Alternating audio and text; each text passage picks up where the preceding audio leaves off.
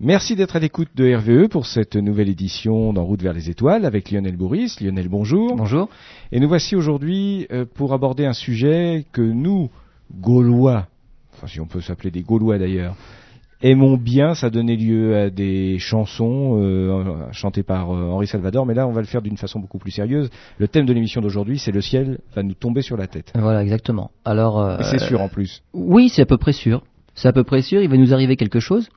Euh, donc on, on va voir que contrairement à ce qu'on pense, on parle de l'expansion de l'univers, l'accéléra- l'accélération de l'expansion de l'univers. On va expliquer comment on a réussi à trouver ça, que l'univers euh, s'étend et qu'en plus ça accélère. Ça a, ça a un rapport avec le fait que ça va nous tomber sur la tête. Hein. Alors, ça s'accélère, mais finalement, nous, il nous arrivera autre chose avant que tout se dilate euh, à l'infini comme ça, et on va voir ce qui peut nous arriver. Donc pour résumer, autant ne pas se préoccuper de la fin de l'univers, Non, il nous arrivera quelque chose avant. voilà, exactement. Et puis peut-être d'ailleurs par nous-mêmes, sans, sans que le ciel nous tombe sur la Alors tête. voilà, alors la quatrième, quatrième, parce qu'on va parler de trois grandes catastrophes. La quatrième, c'est là, c'est ce qui peut nous arriver bien plus tôt que prévu, mais là, c'est notre faute. Et oui, et d'ici euh, d'ici quelques années en plus. Merci, on fait une première pause, on se retrouve tout de suite pour cette émission qui va être passionnante par Belenos. Merci d'être avec nous sur RVE 103.7, euh, sur la bande FM et puis également sur Internet un peu partout dans le monde et on salue nos auditeurs euh, bah, de la région de Rambouillet qui nous écoutent sur Internet et puis aussi ceux qui sont à l'étranger, au Mexique, euh, au Canada, aux États-Unis, etc., etc. Puis en Europe aussi et en Afrique. Merci d'être à l'écoute de cette émission. Nous sommes avec Lionel Bourris de l'association d'astronomie Albireo 78 et comme vous l'avez compris lors de la présentation de cette émission, eh bien nous allons parler du ciel qui va nous tomber sur la tête. C'était la crainte majeure de nos ancêtres les Gaulois. Exactement. Voilà. Mais là, on va rentrer dans le domaine scientifique parce que euh, ce sont des choses qui vont concrètement nous arriver, quoi que nous fassions, quoi que nous disions. Alors on entend partout euh, parler de l'expansion de l'univers. Comment on s'est rendu compte de, cette chose-là? En fait, c'était en 1920. C'est un astronome américain, Edwin Hubble. Alors c'est lui qui a donné le nom au télescope spatial Hubble, qui est en orbite autour de la Terre. Euh, en 1920, il était, euh, on va dire, aux commandes d'un télescope euh, sur, le, sur le mont Wilson, télescope de 2,54 m de diamètre, et il a étudié ce qu'on appelait à l'époque les nébuleuses. Et on s'est bien rendu compte que ces nébuleuses-là, les petites choses qui nous apparaissaient floues dans les télescopes, on les voit dans nos télescopes d'amateurs, en fait, sont des galaxies à proprement parler, comme notre Voie lactée. Donc, sont des groupes d'étoiles, mais qui se trouvent plus loin dans l'univers. Et comme c'est plus loin, bah, on n'arrive pas à les détailler complètement, donc ça apparaît nébuleux. Alors, si on fait des, des photos de ces nébuleuses, en fait, ces galaxies-là, eh ben on trouve une foule de détails et on voit des certaines certaines de ces galaxies sont, font partie des galaxies spirales. Donc on voit des bras spiraux en- enroulés autour d'un noyau, comme notre Voie lactée, c'est une galaxie spirale. Il y en a d'autres, elles n'ont pas de forme particulière. C'est-à-dire qu'en fait, les étoiles, au lieu d'être en orbite dans un plan, dans un même plan comme les galaxies spirales, les étoiles sont dans toutes les orbites possibles, autour du- d'un point central. Et donc du coup, ça fait une, une galaxie plutôt en forme de ballon de rugby, on va dire, une ellipse. Donc ça fait une- une galaxie elliptique. Et il y a d'autres galaxies encore qui sont classables ni dans les spirales ni dans les, elliptiques. C'est des galaxies qu'on appelle du coup irrégulières. Alors elles sont soit irrégulières parce qu'elles sont, euh, elles sont la proie de phénomènes très violents en leur centre, donc il n'y a pas de forme particulière. Ou alors, elles sont, devenues irrégulières à la suite de collisions entre galaxies. Alors on en observe plein dans l'univers. Des, des galaxies en fait qui ont fusionné, qui sont entrées en collision, et donc là évidemment les formes sont tout à fait bizarroïdes. Et donc ça, il y en a beaucoup. Et donc ça, c'est les trois types de galaxies, on va dire, principaux. Et donc Edwin Hubble, en étudiant les galaxies, ce qu'il s'est rendu compte, c'est qu'en en regardant le spectre, c'est-à-dire la, composition et la composition de la lumière en provenance des galaxies, il s'est rendu compte que, eh bien, les, atomes que l'on connaissait, qui étaient, qui sont présents dans ces galaxies-là, dans, ce- dans ces étoiles, eh bien, ont des raies dans le spectre qui, qui est complètement décalé dans un sens vers le rouge. Et lorsque le spectre est décalé vers le rouge, c'est exactement la même chose que lorsqu'une ambulance s'en va de nous. C'est-à-dire que la sirène est beaucoup plus grave que lorsque l'ambulance vient vers nous, la sirène est plus Ah, aiguë. C'est le même principe, oui. C'est exactement pareil. Donc les raies qui sont décalées vers le rouge dans le spectre, ça nous indique clairement que les galaxies s'éloignent de nous. Et il s'est rendu compte même que l'éloignement est d'autant plus rapide que les galaxies sont déjà éloignées. Alors l'image que l'on donne de- à cette histoire-là, c'est facile, vous collez des, des gommettes sur un ballon de baudruche, tout autour, Tout à fait. et oui. quand on gonfle le ballon de baudruche, eh bien les gommettes qui sont tout près de l'embouchure s'éloignent mais pas très vite. La gommette qui a été collée tout au bout s'éloigne beaucoup plus vite. Donc plus c'est plus c'est éloigné, plus ça va vite.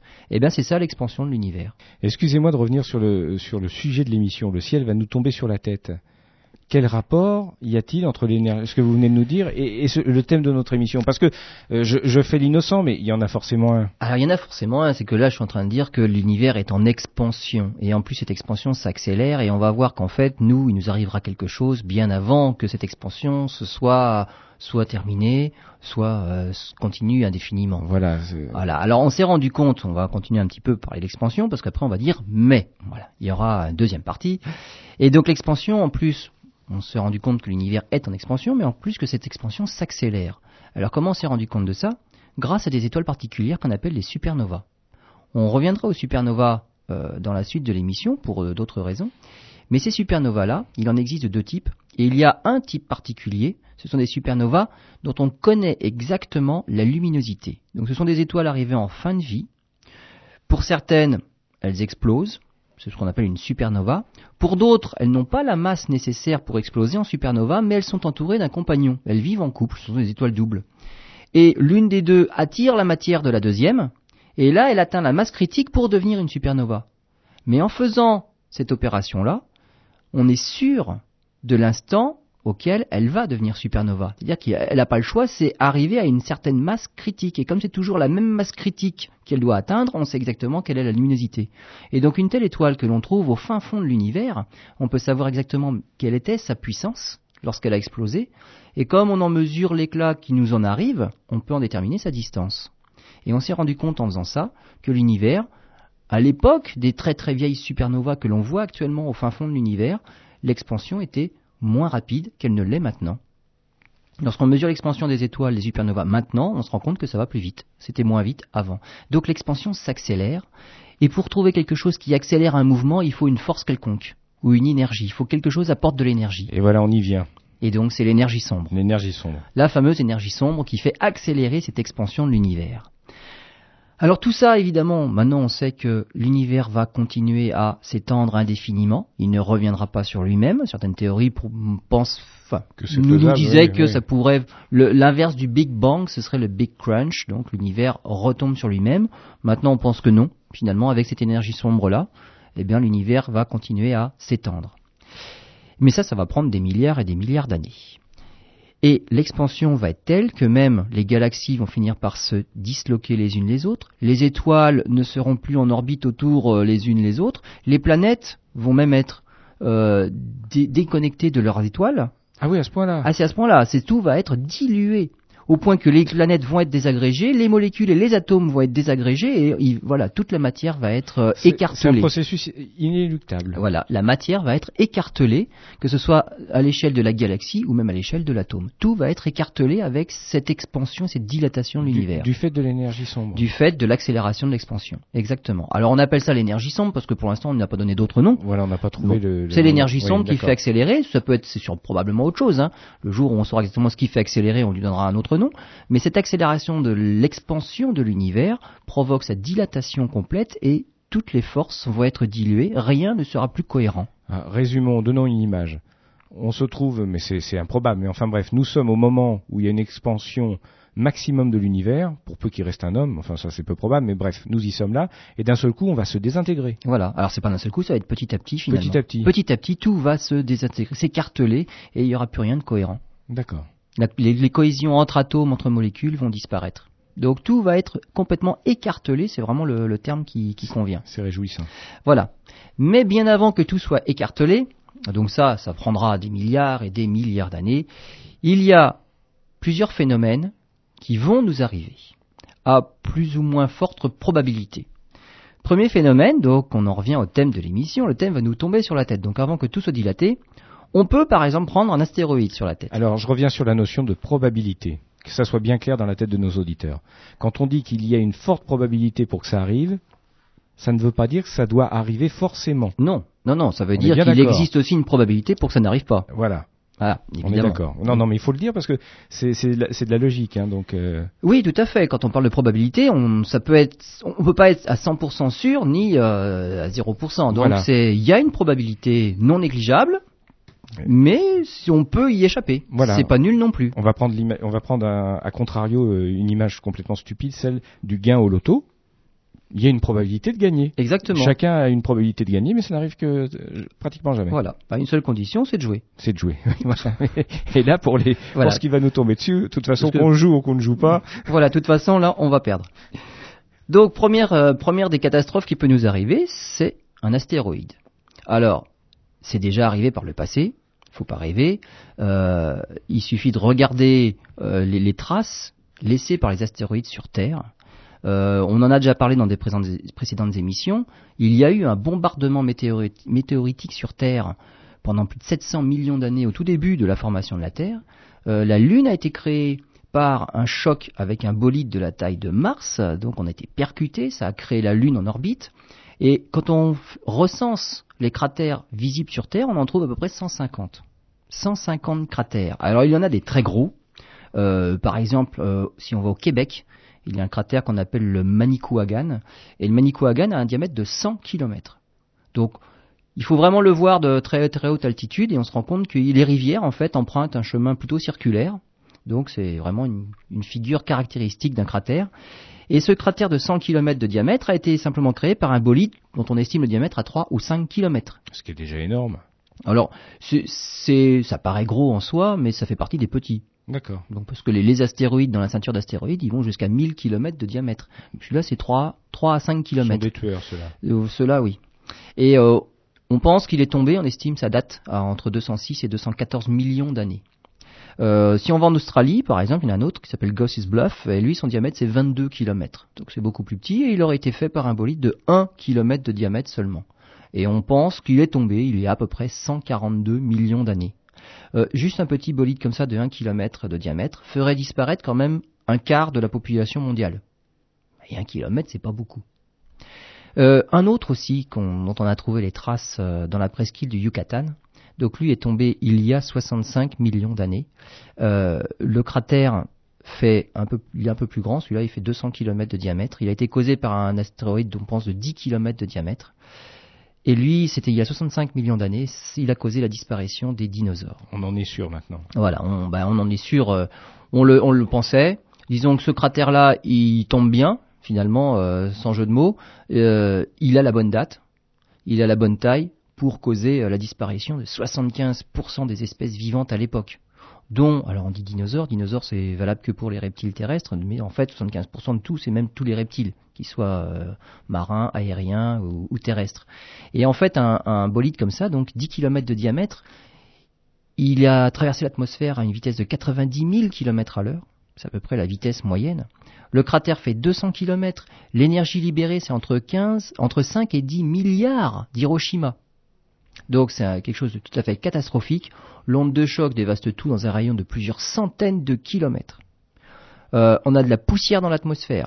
Donc là, on imagine, on voit plus le soleil pendant des mois et des mois. La température baisse évidemment de 5, 6, 7 degrés. Euh, plus de photosynthèse pendant ce moment-là, puisqu'on voit plus le soleil. Les plantes meurent, les herbivores meurent, les carnivores qui se nourrissent d'herbivores meurent. Donc c'est toute la chaîne alimentaire qui est détraquée. Quand les poussières retombent sur le sol, on voit à nouveau le soleil, mais le problème c'est qu'il n'y avait pas eu que des poussières dans l'atmosphère, il reste tous les fameux gaz à effet de serre. Le gaz carbonique. Voilà, par exemple. Et là, ça reste pendant plusieurs milliers d'années. Les poussières, c'est quelques mois, mais le gaz carbonique, pour qu'il disparaisse, c'est beaucoup plus long. Donc là, autre catastrophe écologique, là, on a une Terre qui ne ressemble plus à ce qu'elle était avant.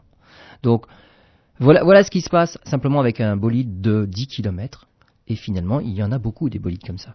Alors on va voir dans quelques instants euh, la périodicité, puisqu'on a des statistiques, on a des, des chiffres à vous donner. hein. Exact. On parlait de probabilité, Des on va voir. probabilités, euh, donc on va voir, c'est appuyé par rapport à, à- à des constatations scientifiques. hein. Et Lionel, dans quelques instants, va vous expliquer tous les combien de milliers d'années ça nous tombe sur la tête. Voilà. À tout de suite. Merci d'être à l'écoute de RVE par Toutatis et par Belenos. Excusez-moi, je ne peux pas m'en empêcher puisqu'on parle du ciel qui va nous tomber sur la tête. Eh bien, je ne peux que me référer à, mes... à ce que je peux au niveau littéraire et notamment euh, aux aventures d'Astérix et de nos amis les Gaulois. Alors, on est beaucoup plus sérieux bien évidemment dans cette émission avec Lionel Boris de l'association d'astronomie euh, Albireo 78. Il y a quelques instants, il nous parlait effectivement de, du choc d'un astéroïde de 10 km, hein, c'est ça hein? 10 km. voilà. Alors, on disait que c'était des probabilités. Donc, probabilités qui disaient que ça pouvait nous tomber dessus, comme ça pouvait ne pas nous tomber dessus. Sauf que, pour établir des probabilités, on a observé des phénomènes. Voilà, tout à fait. Scientifiquement, Exactement. ça s'est passé. Alors si, ça- donc on, on l'a prouvé, hein, il y a des traces un petit peu partout, on, euh, non seulement sur Terre, mais il suffit de regarder la, la surface de la Lune, de Mercure, donc des planètes où il n'y a pas d'atmosphère, où il n'y a pas eu de, de phénomène géologique important pour, pour qui, qui a fait de l'éro- l'érosion. Nous, on a beaucoup de cratères qui ont disparu. hein. On en a pris autant que sur la Lune, il n'y a pas de raison. Mais il y en a beaucoup qui ont disparu quand même avec Ça euh, ne se voit la plus, végétation. Voilà, ça se voit quand même beaucoup Mm. moins. La Terre est, est géologiquement très active, contrairement à la Lune. Donc c'est plus facile de compter les cratères. Et bien pour un objet comme pour ceux qui a, celui qui a fait disparaître les dinosaures, donc simplement 10 km de diamètre, eh bien il y en a un tous les 100 millions d'années. On estime à un tous les 100 millions d'années qui peut nous tomber dessus. Et là, ça fait le dernier date de 65 millions d'années. Donc on est plus proche du prochain que du précédent là. hein. Il nous reste 25 millions d'années. Voilà. Donc dans 35 millions d'années même Oui, pour être plus mais- précis. Merci, mais voyez, je suis, peut-être bon en, en probabilité, mais pas en calcul mental. Donc, non, il y a- donc, les probabilités nous disent que le prochain c'est dans 35 millions d'années, le dernier c'était il y a 65 millions d'années. Mais ça c'est la probabilité. J'avais compris 75, c'est pour ça. Donc euh, là c'est la probabilité, on peut y échapper. Mais 10 km c'est énorme, Euh, il y en a d'autres. Si on prend simplement euh, un astéroïde de 1 km, donc 1 km c'est beaucoup plus petit, euh, les dégâts sont quand même importants, et là c'est tous les 500 000 ans qu'on peut en prendre un. C'est 1 tous les 500 000 ans. Et le dernier? Et le dernier, il date d'un peu plus que ça. hein. On ne sait même plus de quand date le dernier de 1 km. En plus, ils ne sont pas polis, ils ont raté leur rendez-vous. Voilà, exactement. Ne serait-ce qu'un plus petit, 140 mètres. Alors, pourquoi juste 140 Euh, J'y reviendrai euh, juste après. Mais 140 mètres, ça suffirait pour dévasser toute une région entièrement. Et 140 mètres, c'est ce qui est pratiquement indécelable. Donc c'est la, la taille limite qu'on s'est fixée de détectabilité. Avec nos moyens techniques avec actuels. nos moyens actuels. Exactement. Euh, ce qu'il faut savoir, c'est que dans le système solaire, il y a à peu près 400 000 objets qui errent.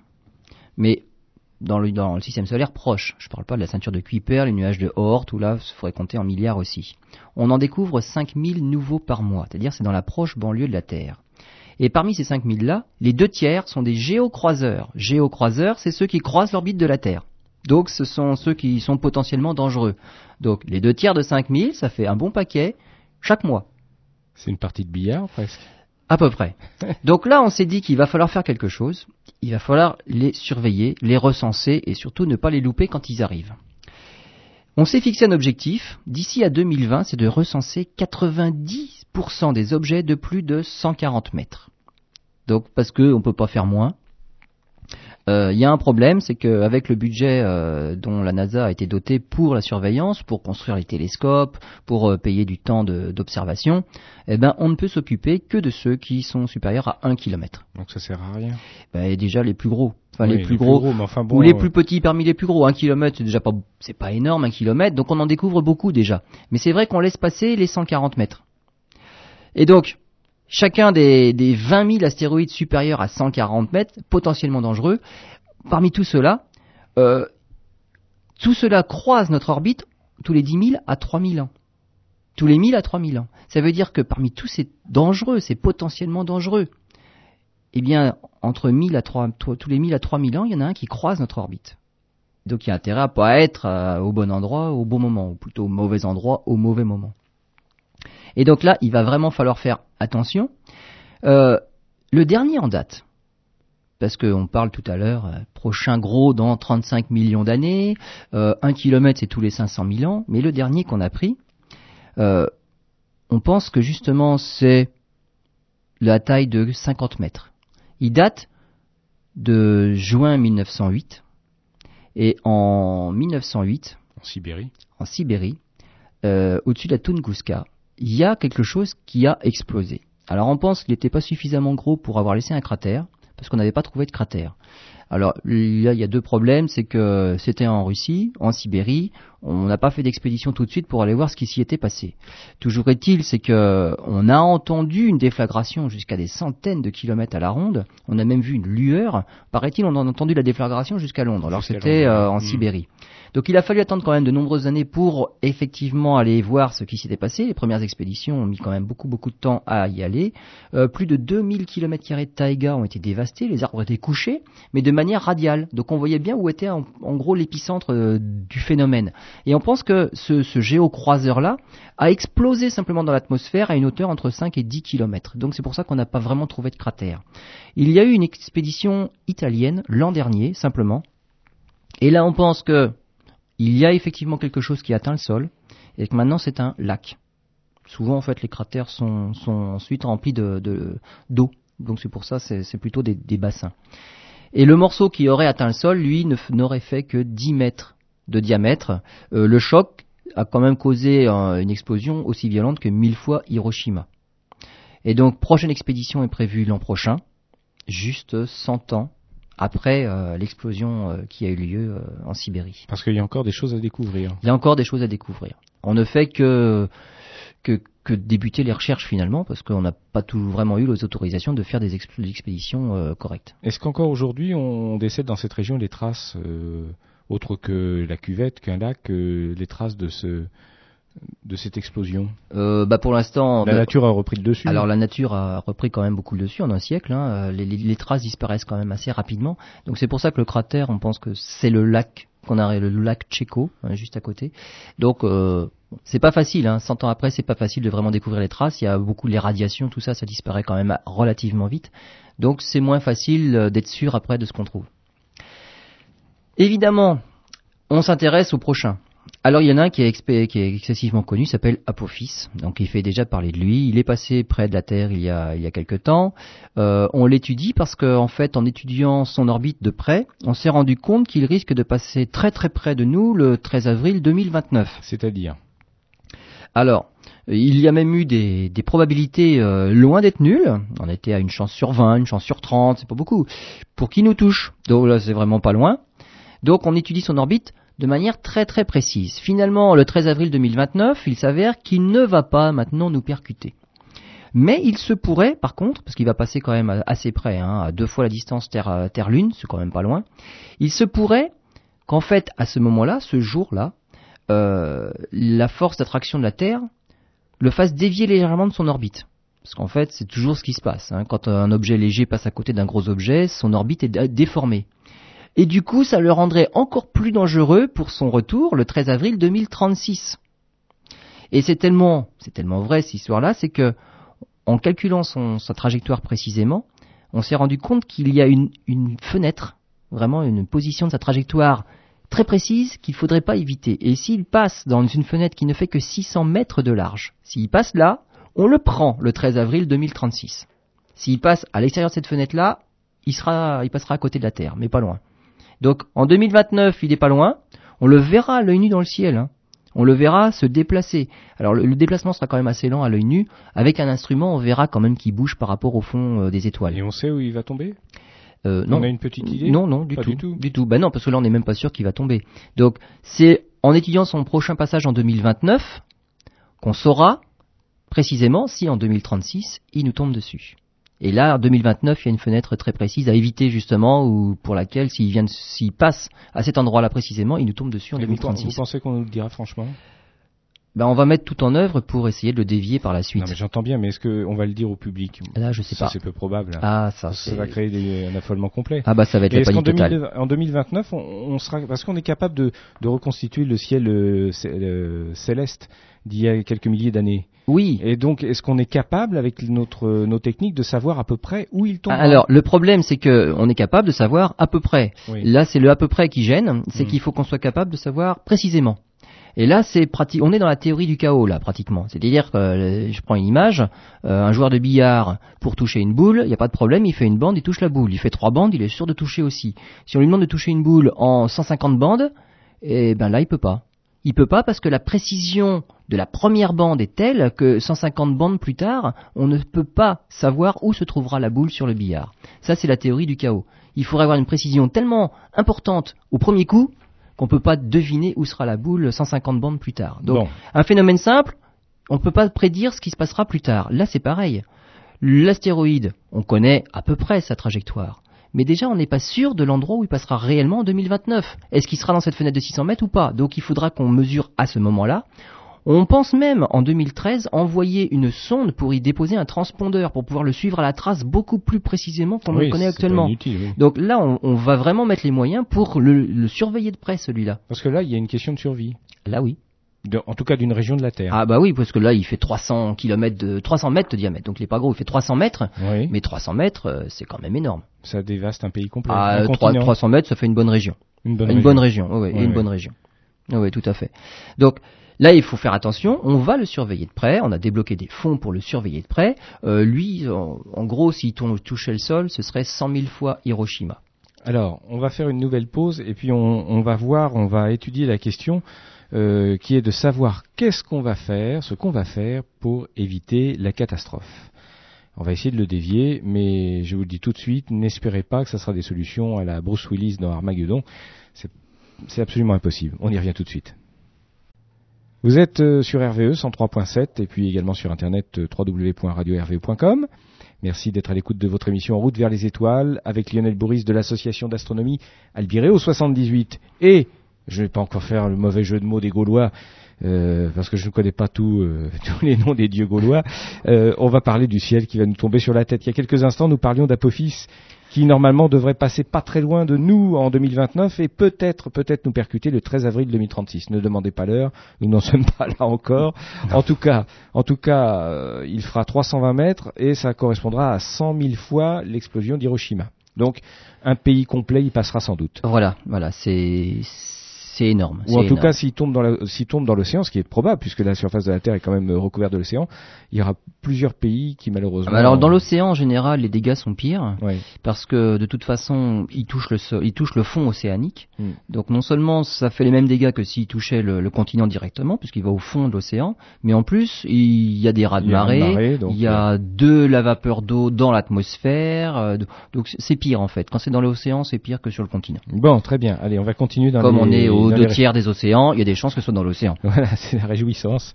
eh bien, en ce, en ce dimanche, euh, on va continuer dans les réjouissances. Alors, que pouvons-nous faire, docteur, Que pouvons-nous faire pour éviter Alors, contrairement à ce qu'on pourrait penser et ce qu'on voit souvent dans les, dans les films, c'est de le faire exploser. Donc, plutôt que de prendre un gros morceau, on va en prendre des milliards de moins gros. Donc, c'est pas mieux.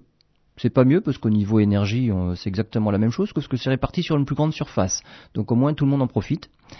Donc, la seule chose d'intelligente que qu'on pense faire, c'est le dévier.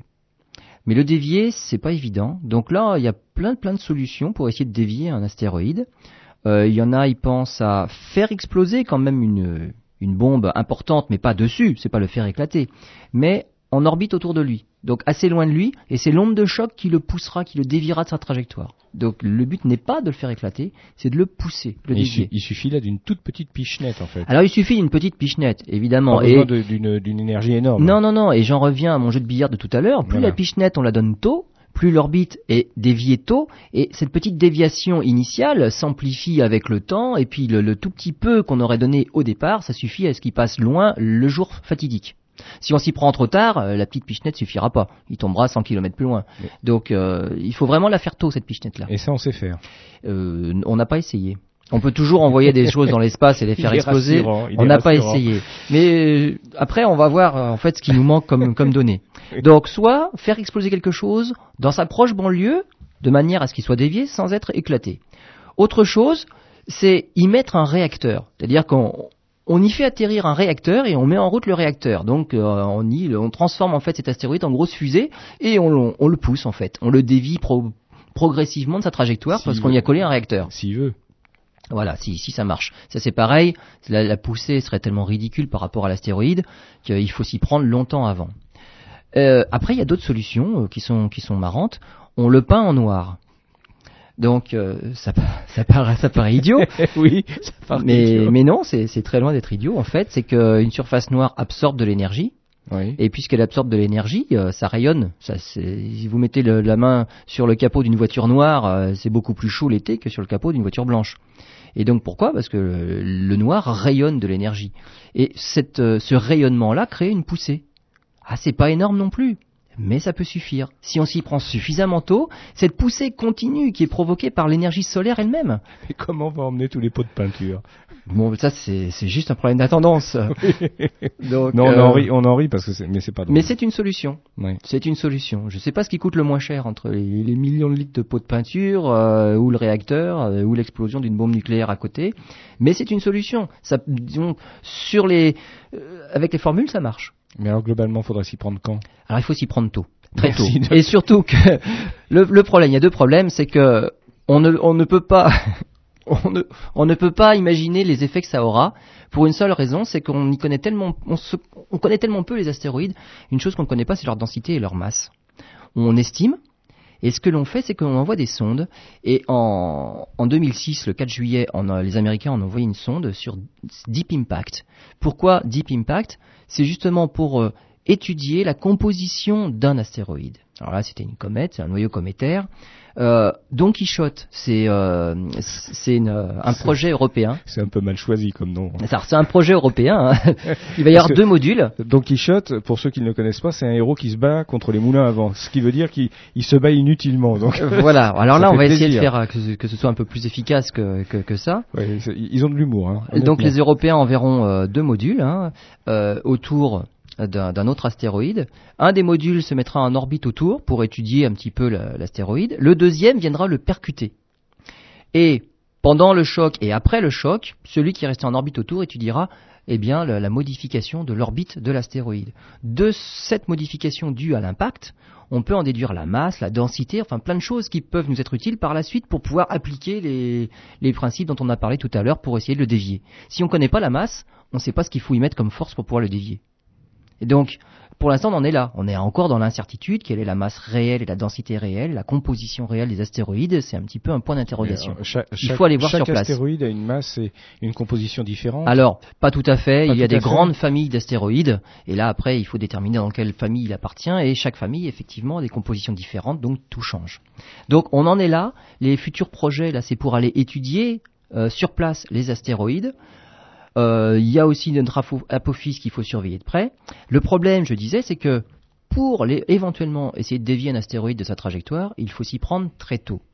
Le problème, c'est qu'un astéroïde de l'ordre de 140 mètres, on ne le détecte qu'une fois qu'il est passé.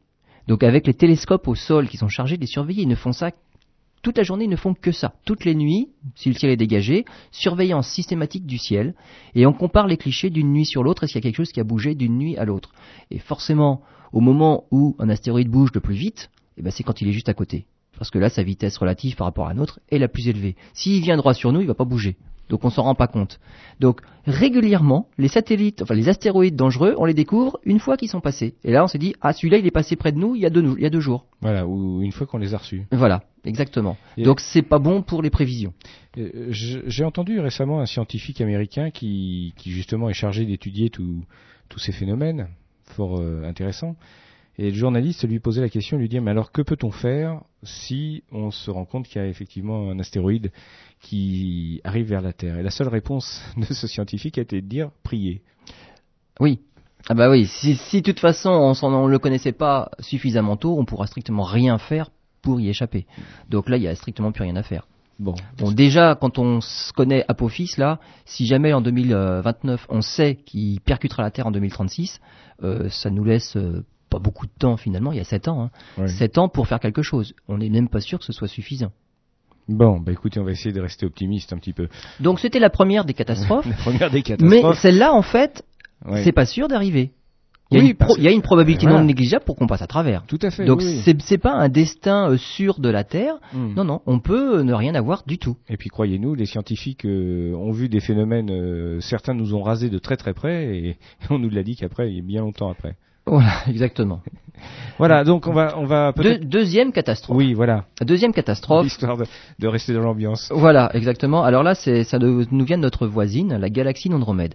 Euh, dans la constellation d'Andromède, quand on regarde cette magnifique constellation euh, d'automne et d'hiver, on voit un une petite tache floue dans le ciel, même à l'œil nu. Si on sait vraiment regarder et que le ciel est- n'est pas encombré de pollution lumineuse, donc si vous avez la chance de voir la Voie lactée, eh bien on peut voir cette galaxie-là, c'est la seule qu'on peut voir à l'œil nu, et euh, elle se situe à un peu plus de 2 millions d'années-lumière de nous.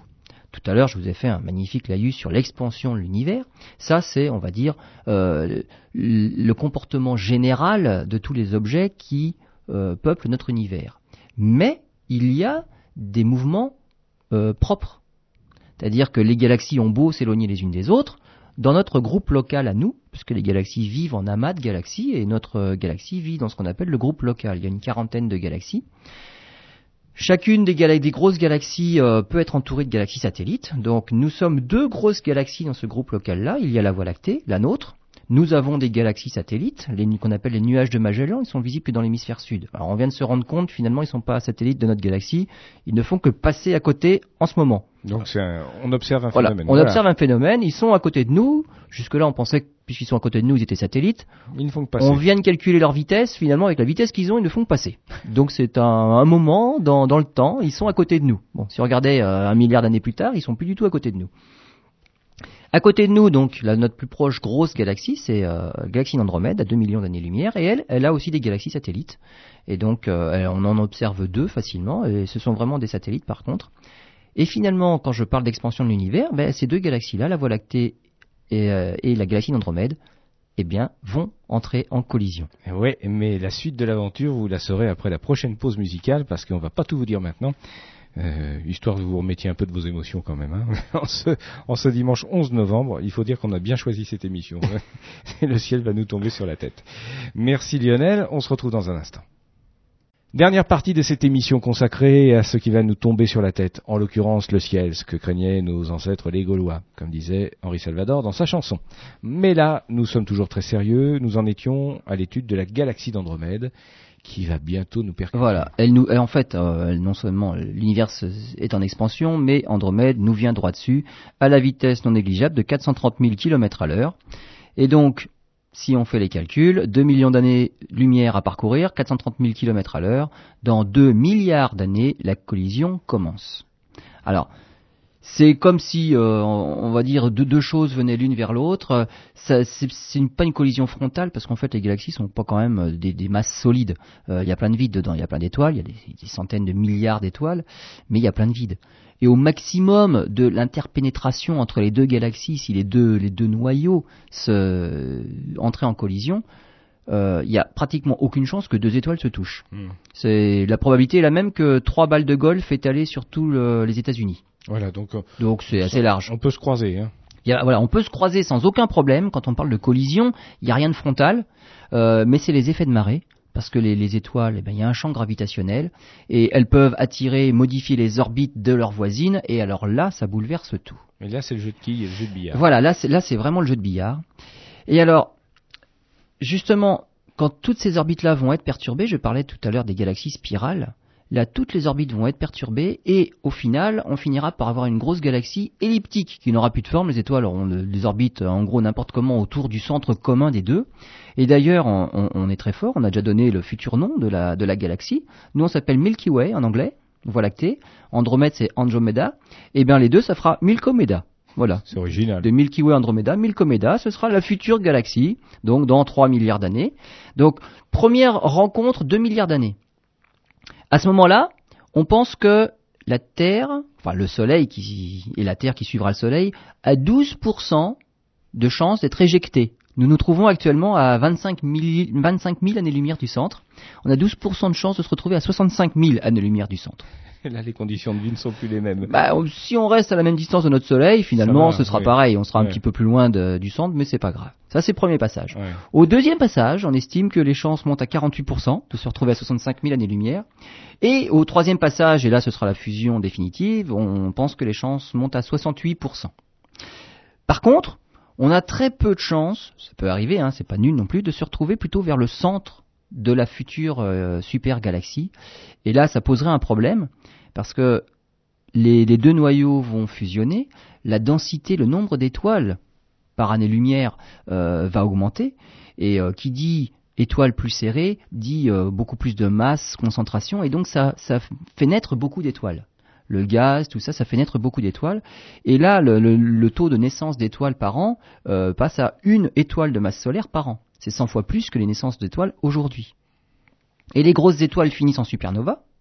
Et une supernova, il vaut mieux pas rester dans son proche, dans sa proche banlieue lorsqu'elle explose. Donc si on avait un soleil qui aurait une orbite qui passerait vers le centre de cette future super galaxie, euh, bah là, il faut faire attention aux supernovas qui peuvent éclater quand on passe. Alors, il va se créer une pouponnière de- d'étoiles et Ah, au ça, centre, oui, tout à fait. Et après, oui. de nouveaux systèmes solaires. Ah bah au centre, oui, mais au centre c'est dangereux parce que c'est là qu'il y aura le plus de supernovas, parce que c'est là qu'il y aura le plus de- d'étoiles massives. Mhm. Mais nous, on a dit, on a 68% de chance au final de se retrouver loin du centre, beaucoup plus loin, presque trois fois plus loin qu'actuellement. Donc, ça va, on sera épargné. Donc, voilà, ça c'est 2 milliards d'années. Donc, euh, c'est plus loin que nos astéroïdes. Mais les astéroïdes, on a dit qu'on pouvait y échapper. Mais c'est bien avant la fin de l'univers, ça, 2 milliards d'années, c'est c'est bientôt. Donc voilà, on aura finalement une super galaxie. Dernière chose qui peut nous arriver, eh bien, c'est le Soleil lui-même. Le Soleil est une étoile. Il est au milieu de sa vie actuellement. Bon, il est encore un peu plus proche du début de sa vie que du milieu. Euh, il brûle actuellement de l'hydrogène qu'il transforme en hélium. Ça dure depuis déjà 5 milliards d'années. Mais les réserves d'hydrogène vont finir par s'épuiser. Et à ce moment-là, il va changer son mode euh, de production d'énergie et il va faire fusionner l'hé- l'hélium en autre chose. Euh, ce faisant, euh, la production d'énergie va être beaucoup plus importante qu'elle ne l'est actuellement, parce qu'il faudra que ce soit beaucoup plus chaud pour engager les prochaines réactions thermonucléaires. Et donc les couches externes du Soleil, couches externes qui ne servent strictement à rien pour aucune étoile, parce que la température n'y est pas assez élevée. Il fait 5000 degrés à la surface du Soleil, à 5000 degrés on fait rien du tout. Par contre, là où il se passe quelque chose, c'est au centre. Quand c'est bien dense, c'est bien chaud, il y, a plus, il y a plus de 15 millions de degrés au centre. C'est là que ça se passe. Donc la, la chaudière du Soleil, c'est le centre. Le tour, ça fait rien. Mais si autour, mais si le centre est beaucoup plus chaud et que les réactions sont plus, plus violentes, en fait, ça fait dilater les couches externes. Et la dilatation peut arriver pratiquement jusqu'à l'orbite de la Terre.